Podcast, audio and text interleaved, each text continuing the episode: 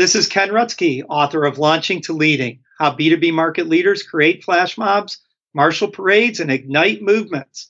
And you are listening to the Marketing Book Podcast. Welcome to the Marketing Book Podcast, helping you keep up with the smartest thinking in the quickly changing field of modern marketing. And now, here's your host, Douglas Burdett. Hello, thanks for joining me on the Marketing Book Podcast, which was named by LinkedIn as one of 10 podcasts that will make you a better marketer. My goal for this podcast is to help you discover new ideas about what's actually working in modern marketing. Don't worry about taking notes. You can find links to everything discussed in this episode's show notes at marketingbookpodcast.com. Also, if you're listening to the show right now, and you're not driving or operating dangerous machinery, please send me a tweet and tell me where in the world you're listening from. My Twitter handle is at marketingbook. Today we're joined by Ken Rutsky, and we're going to talk about his new book, Launching to Leading How B2B Market Leaders Create Flash Mobs, Marshal Parades, and Ignite Movements. Ken Rutsky is a B2B marketing consultant and has spent nearly 25 years in B2B marketing roles, including at Intel and Netscape in the 1990s. Since then, Ken has been the CMO at several startups, and he worked in marketing at McAfee, where he developed and executed marketing strategy that grew its web security business from 60 million to nearly 200 million. In the 7 years with his own company, KJR Associates, Ken's clients have generated more than 6 billion in shareholder value through IPOs and acquisitions. In addition, several other clients have reached private equity valuations of more than $1 billion. Ken has an engineering degree from Northwestern and an MBA from Stanford. Ken, congratulations on launching to leading and welcome to the Marketing Book Podcast. Thanks, Doug. It's great to be here. So, I mentioned that you had a Stanford degree, and the reason I had to say that is because I have had more authors on the show with Stanford degrees than any other school. And so at this point, I'm required by podcast law to interview any Stanford person that has written a marketing book. And my only guess is that there's something going on at Stanford where they make you sign a pledge that you'll write a marketing book if you graduate from there. Yeah, I never signed that pledge, but uh, not a bad idea. Maybe I can uh, send that over to the business school and suggest it. Well, like Andrew Luck, the uh, quarterback of the Indianapolis Colts, I can only imagine he's working on a marketing book. He went to Stanford, but I think he studied engineering, just like you did as an undergrad. Right and maybe uh, Trevor Siemian, Denver Broncos, is a Northwestern alum. Oh, uh, is working on his also. Okay, yeah, we're gonna have to change the name of the show at some point. But at any rate, well, let's jump into the book, and I want to start with the title. There's a lot in the title there. Can you walk the listener through the five stages of market leadership as to help them better understand title of the book? Yeah, and and that is a great starting point for the discussion. And launching to leading are two of those five phases, as, as you know, Doug. And if you think about the evolution of a leadership position in a market, you know, most organizations, whether it's a startup or a new product line within a larger organization, a new product starts with a concept, an idea. And as you move that through from idea to product, you, you typically launch it. And as you move then up into the marketplace, you become a participant or I'll move into the third stage, which I call participating. And in participating, you're active. You're out there talking to clients, you're talking to prospects, you're proposing your value proposition out there in the marketplace, but you're really not breaking through yet. And in order to move from participating to the next stage, which I call breaking through, you really have to influence the context of that market conversation. And we'll talk, I'm sure, today about our my viewpoint framework, which is how you influence that context and break through and become someone who's actually influencing the market conversation. And then, if you're uh, good enough at that, you do move into the leading stage. And the title "Launching to Leading" uh, is really to talk about that journey and uh, some of the pitfalls and some of the ways that you can uh, progress faster and more successfully through those stages. Continuing that thought about the book title, can you briefly explain the concept of market leadership life cycle as it relates to flash mobs, parades, and movements? Very interesting concept. Yeah, the idea comes from, it was inspired originally by no one other than a cartoonist from the 1920s named Walt Kelly. Uh, and he wrote a cartoon strip called Pogo. And Pogo was, I think, a raccoon or a weasel or something like that. And in one of the uh, great cartoons that Walt Kelly did, Pogo grabs a baton and puts on a drum major's hat, runs in front of the parade and begins to lead it. And the caption says, if you want to be a leader, find a parade and get in front of it. And so the idea of marshaling a market parade is really built around the idea that markets have movement, Mar- markets have things that are happening, and th- those are really in the customer's context. So, as an example, you know, Salesforce.com uh, said this is about the end of software, and customers were ready to stop deploying long, drawn out enterprise software implementations. And Salesforce saw that and they said the parade's about the end of software. Let's us get in front of it, declare it, and be the leader of it. Before that, you know, you've got to get some original customers or the flash mob, which comes before the parade. And flash mobs are really about getting that first set of customers in the uh, launching phase to love your product, the so called product market fit, and finding those early adopters, the ones who are going to be fervent advocates for you out in the marketplace. Leveraging that up to the parade, as I just talked about, is the next step. And you know that step can take you all the way into leadership. Some people are lucky enough to move to a movement where they're changing the world or changing the industry. And so that's kind of the third phase. But I've had clients and see examples all the time of companies that do a good job of marshaling and leading that parade, uh, going all the way through to IPO and very, very well established market leadership. So, Ken, I want to ask you to expand on two quotes that are at the beginning and the very end of the book and sort of unpack it to help explain this idea of context. So the first one is at the very end of the book where you say if we allow established vendors to own the context with the buyers, there is simply no room in the market for innovative solutions. And the second one is B2B marketers who control the context of the market conversation have a disproportionate share of influencing how customers perceive value. Explain. Yeah, so if you think about it at the end of the day, Doug, uh, what is a market? If you step back, and a market is really a conversation between buyers and sellers about the exchange of value. And the folks from a website back in the late 90s called the Cluetrain Manifesto first said markets are conversations. And I think they really nailed it with that. But conversations don't exist without a context. And the context of the conversation in a market is really driven by two things the customer's world and the known available solutions to them. And so if we can hook into the context of the customer's world and make them aware of our uniqueness with ability to influence what they value.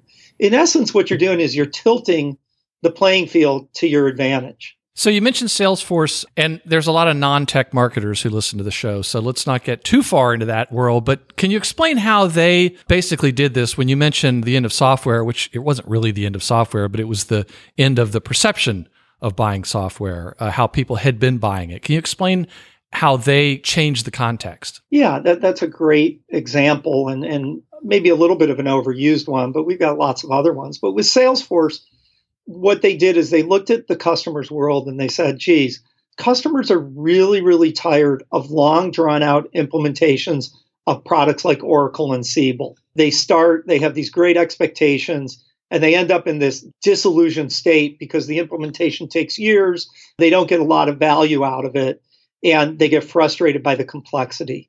And, and I think what the Salesforce.com folks did was say, our value is to take all the complexity out of the customer's hands and implement it ourselves as a service. And what we position that as to the customer is it's the end of software. You don't have to deal with these big enterprise software deployments, which you've grown to dislike so much. And so the movement really became one from buying software to essentially using it as a service and renting it from someone like Salesforce. And not having to upgrade it and keep track of all that. That's right. That's right. And you take the administrative burden away from the customer. And the value they delivered was faster implementation. The value they delivered was better user experience. But the way they talked about it from a contextual standpoint to the customer was this means the end of software for you. Can you explain then, and we're kind of walking through the book, but I think it's important to, to follow this route. Can you explain the three core competencies at which market leaders excel as it relates to what you describe as building the modern marketing race car? Yeah, that's a great question and a, a key part of the book. If you really look at successful business to business marketing organizations, they do three things really well.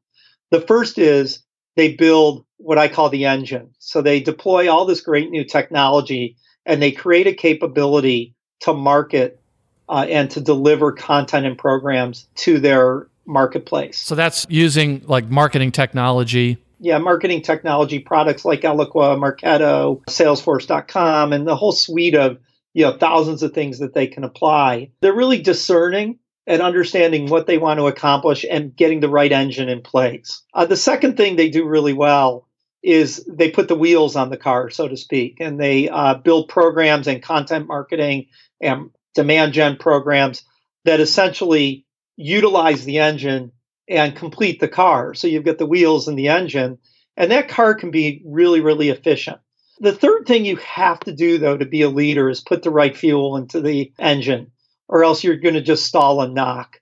And the fuel that you need is the right messaging and positioning. And I see a lot of organizations who invest a, a, ton in building the engine and putting the wheels on the car, and then just put old, stale fuel into that car. And you know, those results typically aren't very good.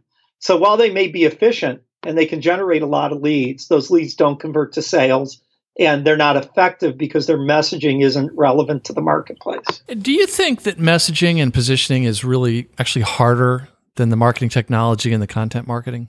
I think it is changed a lot without a lot of recognition in the profession that what you need to do today is different from the way you positioned a message even five or 10 years ago. I always think it's been hard. Yeah. I think there's the perception that, well, let me figure it out, try something, throw it on the wall, measure and test it, see if it sticks, and then adjust it if it doesn't. And, and you know, all that A B testing and in market measurement is great. But if you're not in the right ballpark, right. it can take you a long time to A B test your way to success. And I think that's the fallacy that a lot of organizations operate under uh, the other one that I see is, you know, we're going to brute force it with dollars and people. And if, if I had a dollar for every situation I've seen where people increase their marketing budget by 100%, invest in new technology, and then what they see is they see this awesome results in their, you know, lead metrics, you know, doubling or tripling their number of leads. And then they turn around two quarters later and say, revenue didn't increase. What's wrong? And they're not saying the right thing to the right people. So those leads just aren't relevant. They're not meaningful and they're not effective. Uh, it was one thing from the book here. It says being great at content marketing and marketing automation without great positioning and messaging may make us efficient, but it will never get us to relevancy and effectiveness. That's right. Very well said. So let's go on to what I have to admit was my favorite part of the book, the viewpoint and the viewpoint story if you don't mind, I think we're going to be stealing that for my agency. and we're, we're going to redo our homepage based on this. We're seriously thinking about doing this. It seems simple, but it's not. And I think it's hard for companies to do. So explain what a viewpoint story is. Yeah, the viewpoint story is something that I've been working with over the last six or seven years. It really goes back to the beginning of this discussion, which is how do you get in front of that market parade and lead it? And you know, the context of a story that you can tell for your company, you can make a choice. You can anchor it in the customer's world or you can anchor it on your solution. And then you can talk about the present or you can talk about the future. And the viewpoint story takes you through a process of taking the customer from their current world to a transformed one. So the choice I make is to focus on the customer and how their current world transforms to the future and make my product or my offering secondary, the second supporting character in that story. And I use a metaphor called the hero's journey, which uh, some of the listeners might be familiar with. Yeah, we've talked about on this show from uh, Joseph Campbell. That's right. Yeah, what I what really resonated for me with Joseph Campbell's story and how to apply it uh, to marketing is in Campbell's framework, the hero who uh, ends up in this pit of despair usually finds some magical gift, and they use that magical gift to transform their world. So, what I think is, why not make my product the magic in my customer's hero's journey, as opposed to trying to be the hero itself? Make it the tool that makes my customer a hero so that they can take their world from one state to another. And, you know, back to Salesforce from a state of long, agonizing deployments to successful operation at the speed of the internet for my sales and marketing organization. Okay, so let's get down to brass tacks. And you, you talk about the story. It comes in four acts. So right off the bat, it, it's pretty simple there. And I just, at first I thought, wait a minute, how can this really work? Of course, I kept reading. I kept reading. It's like, holy cow, this really can work. So you talk about the four acts. So you get your story yep. down to four acts. And first off, I think it's really hard for a lot of companies just to get it down to that. It really requires, yeah. it's like it's simple, but it's not easy. They've really got to think this through. And the other thing that I just will always probably be a problem for companies is to think more about the customer than about themselves and their own product. It's just is such a, a difficult thing for them to do. But you talk about the four acts, and they are you you refer to them as trend spotting, all pain no gain, better mousetrap, and brave new world. Let's go through it. Yeah, so the story always goes like this. The world's changed. It's not the world it used to be, whether that's a week ago, a month ago, a year ago, or a decade ago. And I hook into that change and, and label that around what's going on with the customer. And so, you know, for example, uh, one of the examples we talk about in the book is a company called Zuora that talks about the subscription economy. And their go to market was to say the world's changed. It's now a subscription economy.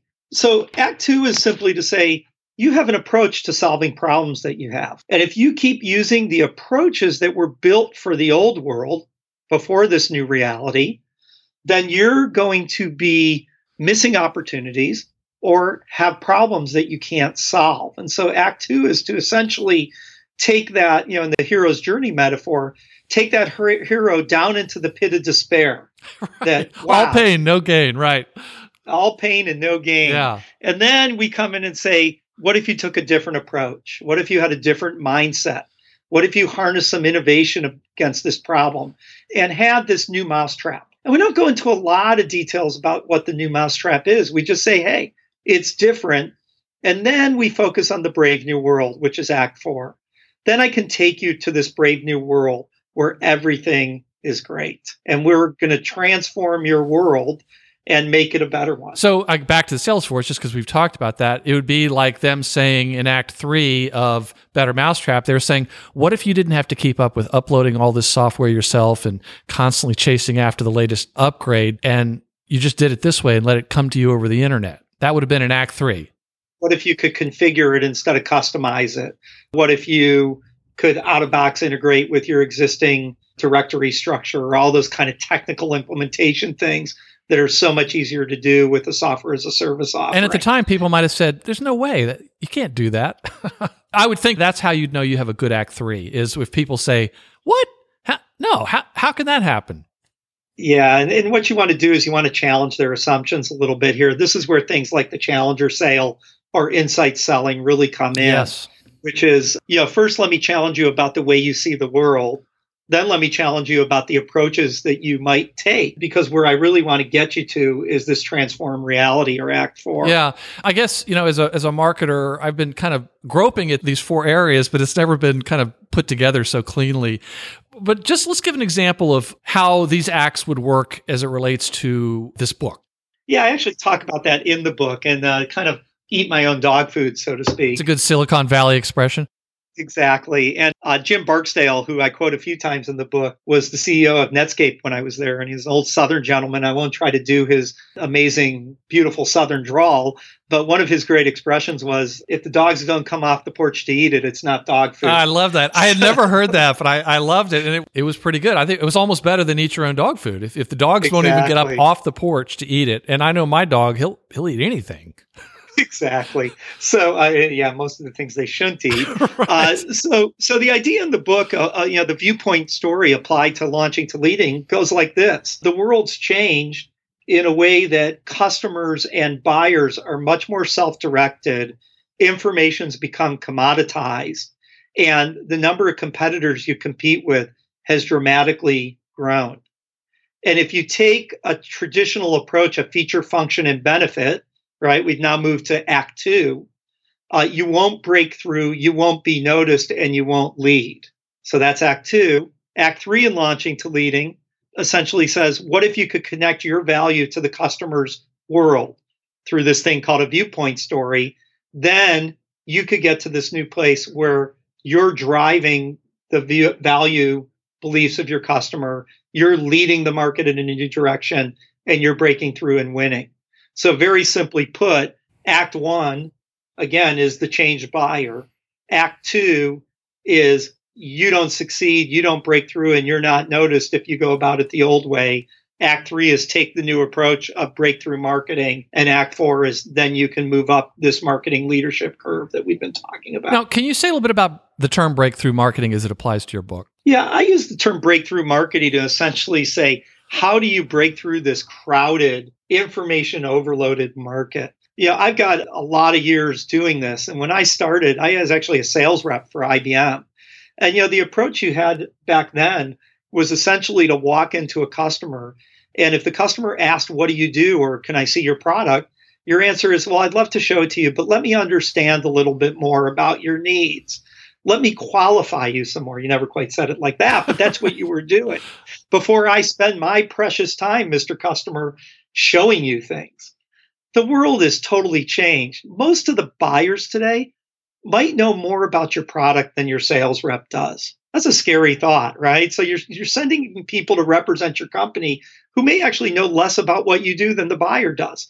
Because the buyer has access to so much information, so much peer review, so much, you know, in the internet and social media that they can be extremely uh, knowledgeable before you walk in. Yeah. You know, let me just interject, Ken. That happens apparently the automobile dealership world now the the woman that comes right. in to buy the car now apparently i've heard this from a couple different sources that she's more knowledgeable about the particular model she wants to get than the poor guy trying to help her on the lot yeah and uh, you know it used to be if you wanted to be that knowledgeable in anything you had to spend hours and hours in the library right and the research bar to do that was so high uh, that you wouldn't you, you couldn't and then vendors in, in b2b markets would hide their information because they felt it was their job to really only only tell their secrets to people they thought they could sell to. And they could leverage that information asymmetry that Daniel Pink and others talk about, where that every time the buyer wanted to get some more information, then the seller could extract another pound of flesh, another commitment.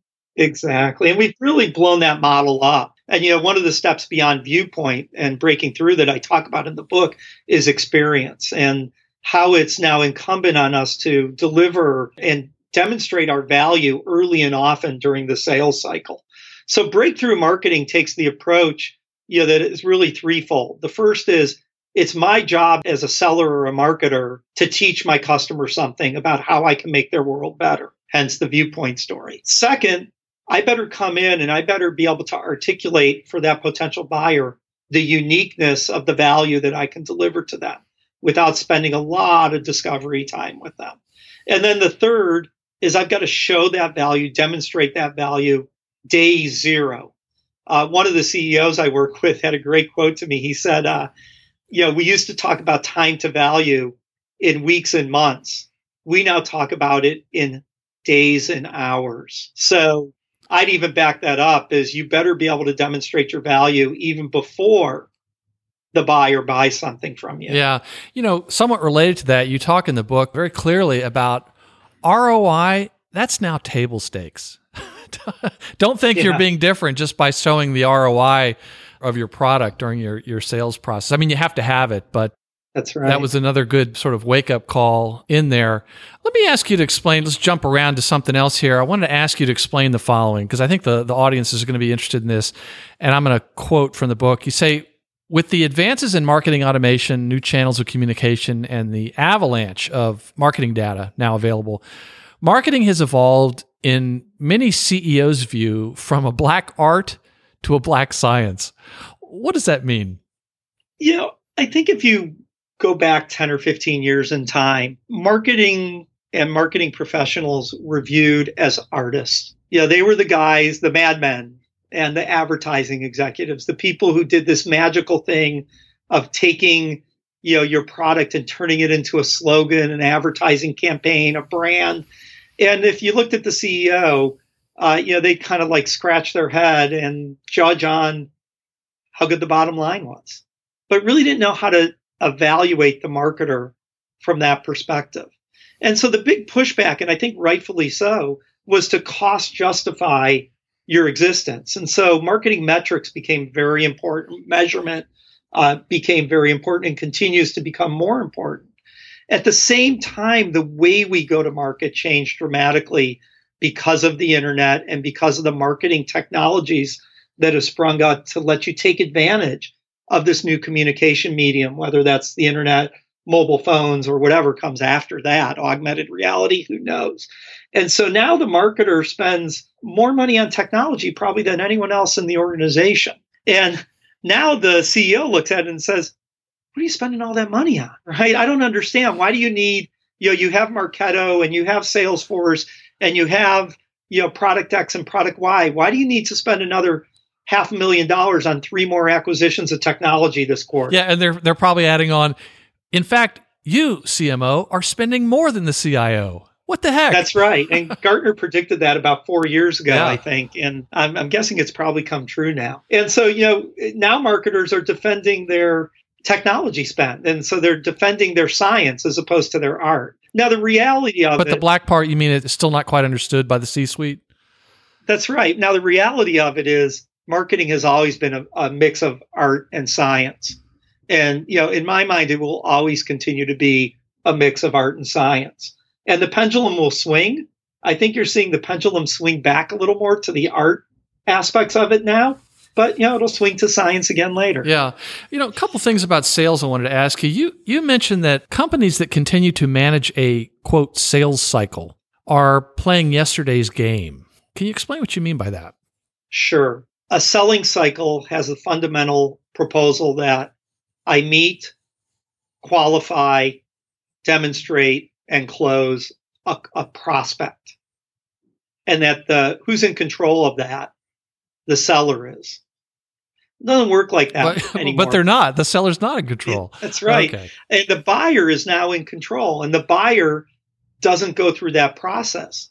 The buyer, you know, as a corporate executive board will say, is 60% through their buying before they even talk to a salesperson. So if something's over 60% before the salesperson get involved, it's clearly no longer a selling cycle.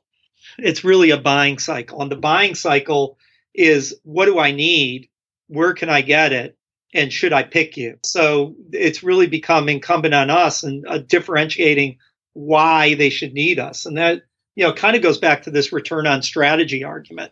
ROI is really important in a selling cycle.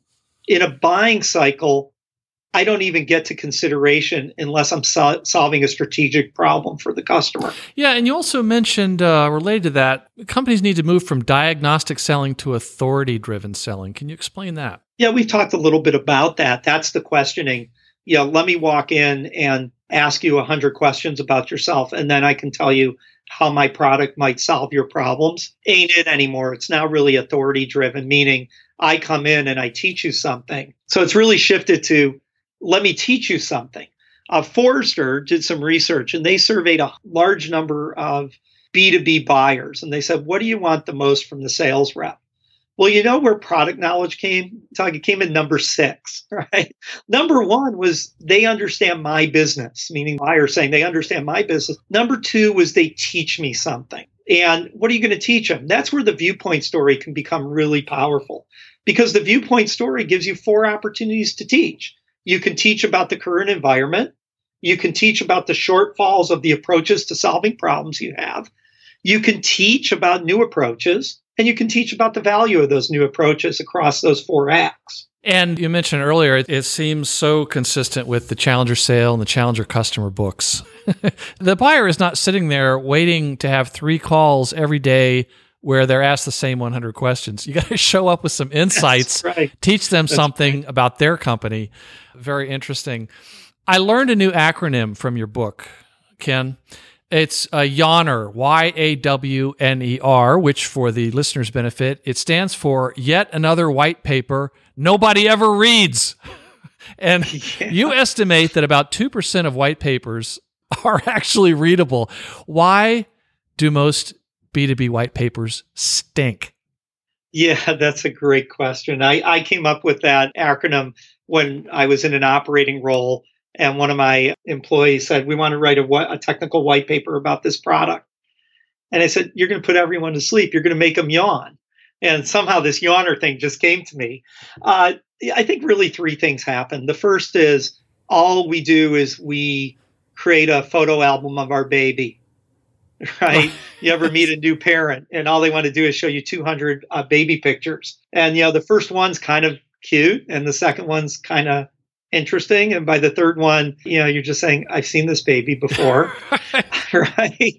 So we, we're obsessed with talking about ourselves. I think the second thing is we have a lot of demands on us as marketing communicators and we're driven to include every point of view in the organization into that white paper. So, you know, that's kind of the kitchen sink approach, as I call it. We try to kill five birds with one stone, and we don't do any of them well. And then, third, we ask people who aren't skilled at writing and editing to create the white paper. Mm-hmm. Uh, so you add those three things together, and most of them just aren't very good. Now, uh, formats of delivering of content like video and ebooks and self learning create amazing opportunities for us to do some of those things in a way that's much more interactive. I do think there's still a role for things like white papers, especially in more technical sales, where at some point in the buying group, there's going to be a technical evaluator who is going to want to understand how the darn thing works. So there is a need for longer format, more detailed content. It's just not a top of funnel need. Yeah, and I think also the things that you describe as to why white papers they often don't work well. That's basic content marketing. It's basic empathy. Who is it, and yeah. when are they going to yeah. want this? And all of those things that you need to make a good white paper, you still have to have for a good video or a blog post or whatever kind of content creating. So that's right. Ken, if readers took only one thing away from the book, what would you hope it would be? I think it would be to focus on context and your customer's world before you worry about what you're going to say about yourself. Mm-hmm. And remember, it's their story that you want to connect to, not yours. That is some of the best marketing advice, and it I think is also some of the very hardest for companies to do. What books have inspired your working career, Ken?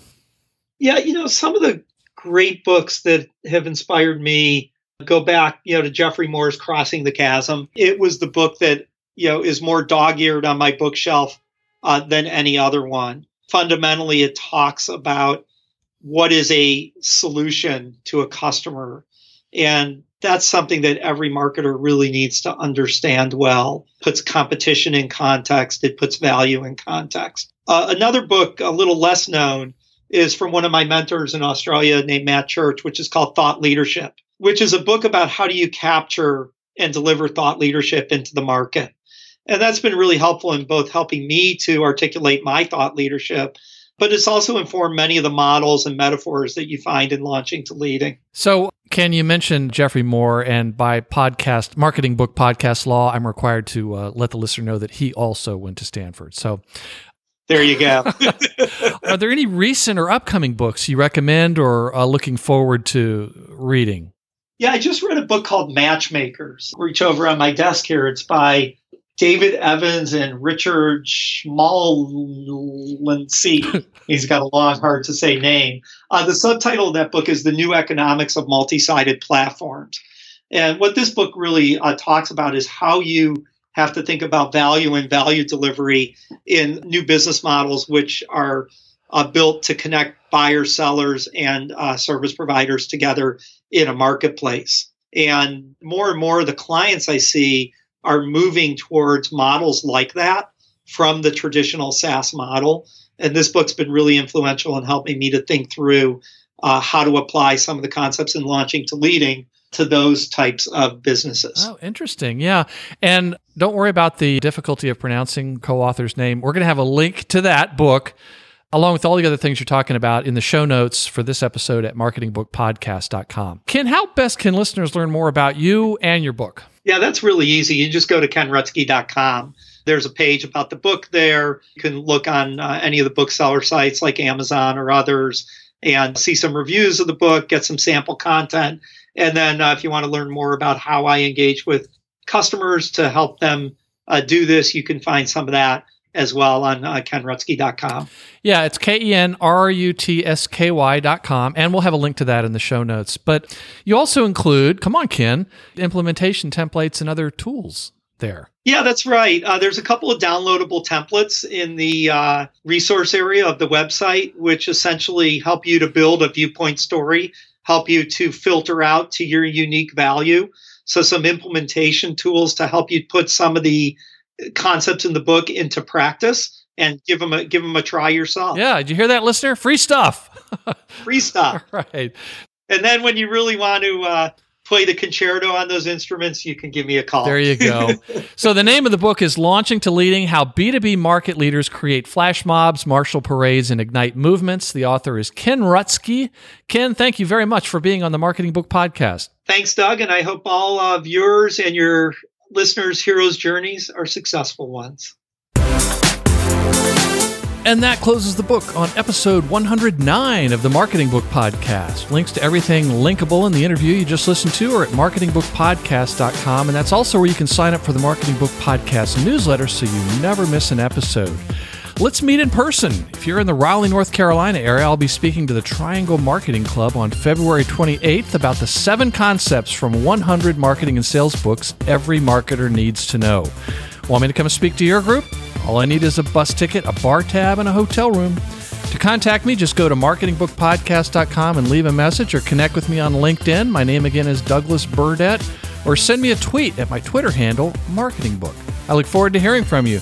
And please join us next time as we welcome Thomas Barta to the show to talk about his new book, The 12 Powers of a Marketing Leader How to Succeed by Building Customer and Company Value.